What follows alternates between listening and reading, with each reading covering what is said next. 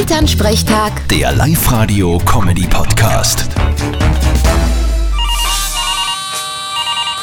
Hallo Mama. Grüß dich, Martin. Jetzt sag einmal, bist du eigentlich schon geimpft? Eh klar, sogar schon zweimal. Vor einem Monat habe ich schon die zweite gehabt. Ah, eh. Und zweimal im Pfizer, oder? Na, ich hab's ganz schlau gemacht. Bei der ersten habe ich in Astra gekriegt und bei der zweiten im Pfizer. Was? Das geht so einfach. Eh klar, die Frau Doktor hat zwar eher ein bisschen blöd geschaut, aber ich hab drauf bestanden und dann habe ich's gekriegt. Ich bin jetzt unzerstörbar. Boah, das ist eine Mischung. ja, wirklich eine gute Mischung. Man kann quasi fast sagen, das ist die Fettze-Impfung. Ja, so kann man das sagen. Und hast du was gespürt? Ah, gar nix.